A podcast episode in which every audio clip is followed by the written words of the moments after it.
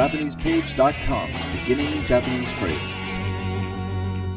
This week's word is になる、 to become, to change into.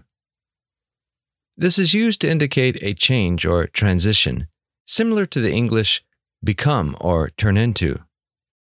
Repeat after the speaker. になる。になる。になる、 Example sentence 来週私は40歳になる。 Next week I turn 40.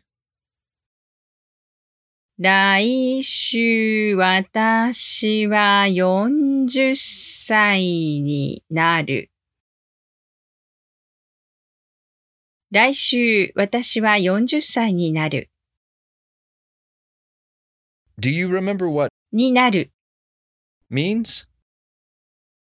To become, to change into.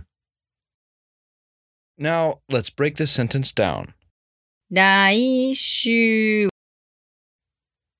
Next week, 私は I, as for, 40歳になる。 40 years old, to become. 来週私は40歳になる。それじゃあまたね